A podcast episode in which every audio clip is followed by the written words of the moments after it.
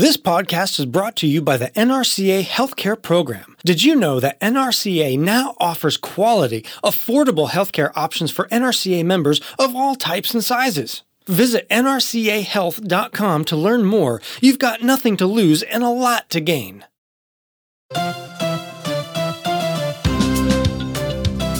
Hello, everyone. Jared Ribble here. I am the host and producer of Stories of an Extraordinary Industry for the National Roofing Contractors Association. Now, if you are a regular listener, you will notice this episode is a little different.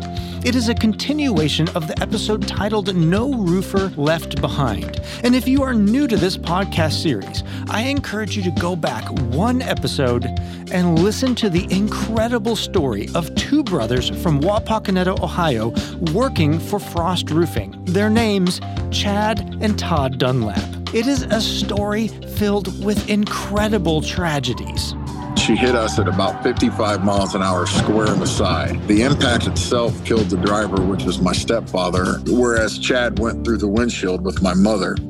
With their parents dead, they lived with their stepmom. Her favorite phrase to me was, You're worthless, you'll never amount to anything. You should have died in that wreck with your mother.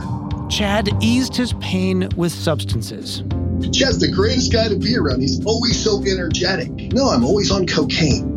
And when the drugs ran out, in the withdrawals out of this world, I went through cold sweats, anger, rage, teeth banging together because my body was fighting. If that weren't enough, Chad had to watch his best friend surrender to his mental health battles.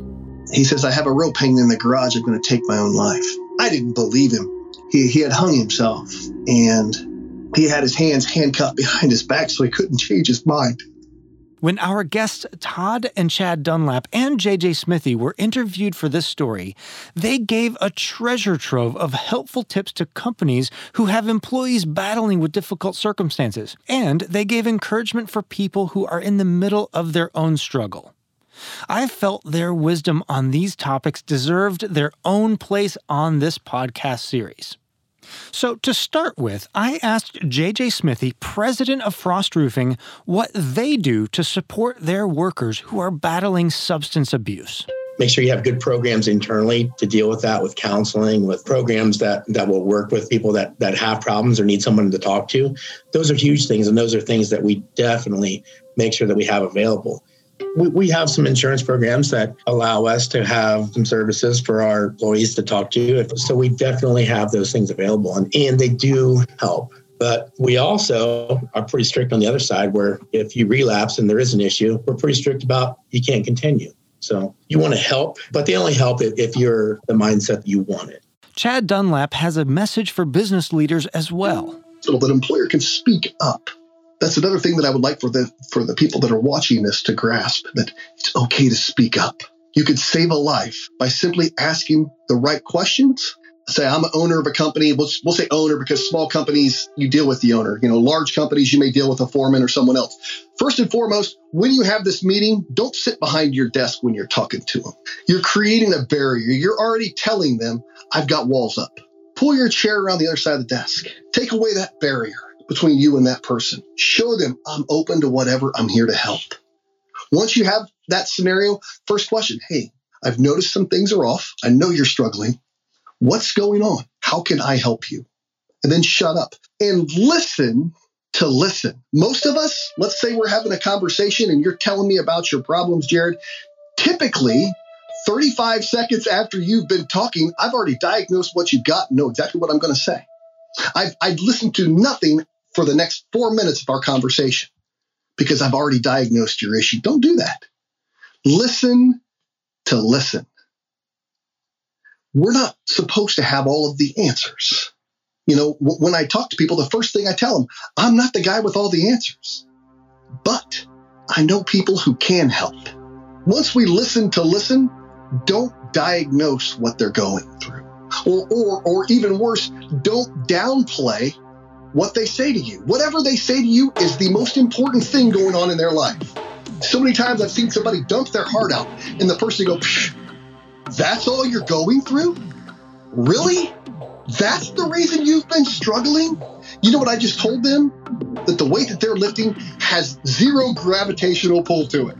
Understand what they're telling you is the biggest problem they've ever encountered. Or that's how I want you to look at this. Once you've listened to them, it's your job to help bridge that person between this scenario and the person that can help. I can't fix what you're going through, but I'm going to help you find the people who can and then do it. And then do not be afraid to ask this difficult question. The other question that I always want people to ask if somebody's really struggling is are they thinking about taking their own life? I've never had somebody ask me that. They're afraid. You know why? They're afraid of the answer. If he says yes, what do I do? If he's thinking yes and I don't ask, ask that question, what good have I done him? We have to ask, are you thinking about taking your own life? And then you have to be willing to take the steps to help them after that. That I didn't speak up loud enough or make the decision to go get my friend the day that it happened, the day he took his own life. I had many of other opportunities to make something happen. While Chad cannot erase the past, he can move forward to help anyone considering suicide. He started an organization called Upshift. I want to speak to every youth group, high school, college that I can, no matter what your situation, I've pretty much been there at, at, some point in life. So why wouldn't I want to make things a little easier for someone? I, I always knew that that I wanted to help people. What is it that I can do to have an impact in other people's lives? Here's Chad's brother, Todd Dunlap. And I think that's what is Chad's motivation for this and for speaking is because if he speaks, then you shine a light. And, you know, somebody's got to be in the lighthouse.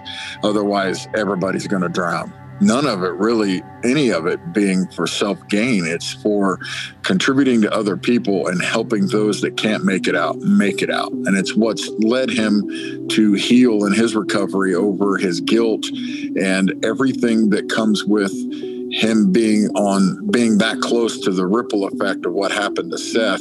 This is it was his journey to heal uh, was by helping others and getting other people out, knowing that he he did something as opposed to nothing.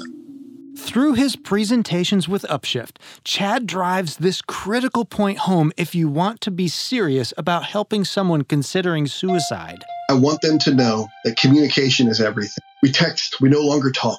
But my whole goal start having conversations. Conversations are the most important tool in your toolbox when it comes to helping someone grow and helping yourself grow. Have a conversation. When was the last time that someone sent you a text and said, Hey, how's it going? And you're struggling and you text them all of your problems and you got better? You didn't. You've solved nothing except that person knows what you're struggling with text my buddy and he says, Hey, I'm really struggling. And you know what I do? I text them to say, Hey, where are you at? Because I'm going to wherever he is and we're going to talk it through. And if necessary, taking the next steps that are necessary to help that person or yourself get the mental health help that you need. A sincere conversation is the start. But Todd takes this another step further you are now making a choice, and that choice is to do everything and fully commit yourself to helping them because you realize that it is far easier and less painful to help them than it is to carry them on that final walk. And that's the reality that you're faced with. There are resources, surround them with those resources. And most importantly, let them know that you are going to be there to relentlessly pick them up, that they and their soul has become your addiction. And then you have to commit yourself to it 100%. You are fully committed to helping, yes, but Chad goes on to make an important distinction. Understand, any type of threatening is out of your control completely. It is not your job to fix anyone. You take the necessary steps to help them get the help that they need. You take the necessary steps to help them get the help that they need. Our guests have given you tips to support someone struggling with substance abuse or depression leading to suicide. But if you are listening and you are the one struggling, Todd has some words for you. We all deserve to be loved. And if you're not in an environment where you are loved, put yourself in that environment. Get yourself out of that dark water and put yourself with people. Find people who will love you and help you and guide you out of that because it's impossible to do it alone. You don't have to be alone. There are angels and there are lighthouse caretakers that will help you. There's no shame in the beautiful fact that you want to save yourself and you want to cleanse your body of all of this poison. After you have surrounded yourself with people who support your goals to be healthy, Chad offers the next step to take. Little baby steps. What we say to ourselves has power. Let go of the garbage. Start telling myself, you do matter. This life is a gift and you're part of it. I had to start talking to myself on a daily basis in a positive way.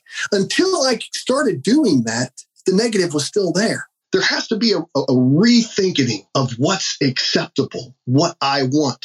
The guy in the mirror is my biggest opponent. My biggest opponent is me what I say and what I choose to allow in my life is my roadblocks. The other thing that I had to do was stay busy. I always found that when I would give myself idle time, my brain, I, I, say that it wanders to the darkest of waters in my life. Exercise has helped save my life. I was blessed with an enormous amount of energy. If I don't force that energy to a positive, it auto defaults to a negative every time. When we are left to our own devices, we always wander to the darkest, deepest of waters. We stay out of those waters by staying busy.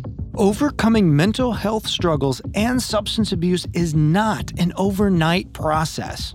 We're, we're talking baby steps. Some people quit on themselves before they get to the other side. Persistence overcomes resistance. And, and I use that in every aspect of my life. In everything that we do, if we persistently seek it, we're going to get what we're looking for. As our guest JJ Smithy had pointed out, the roofing industry is full of people with past transgressions looking for an opportunity to get well and live productive, full lives. I hope your roofing company is the safe lighthouse that worker needs. If you are listening and you are the one struggling with substance abuse or thoughts of suicide, I hope you heard the tips and encouragement our guests brought to you. You can always contact Chad through his website, upshiftwithchad.com, or our team through stories at nrca.net. You are not alone. Thanks for listening to this bonus episode, and we will be back soon with another incredible story from this extraordinary industry, the roofing industry. I am Jared Ribble, your host, signing off. Be well, be safe, and be proud of this great industry. I'm going to give our final word to our guest, Todd Dunlap. Bad things do not happen because of who I am. Good things happen because of what I am. Hey there, are you enjoying this podcast series? You can help us continue to offer this great series by doing two simple things right now. First, give this podcast a review in whatever platform you are listening.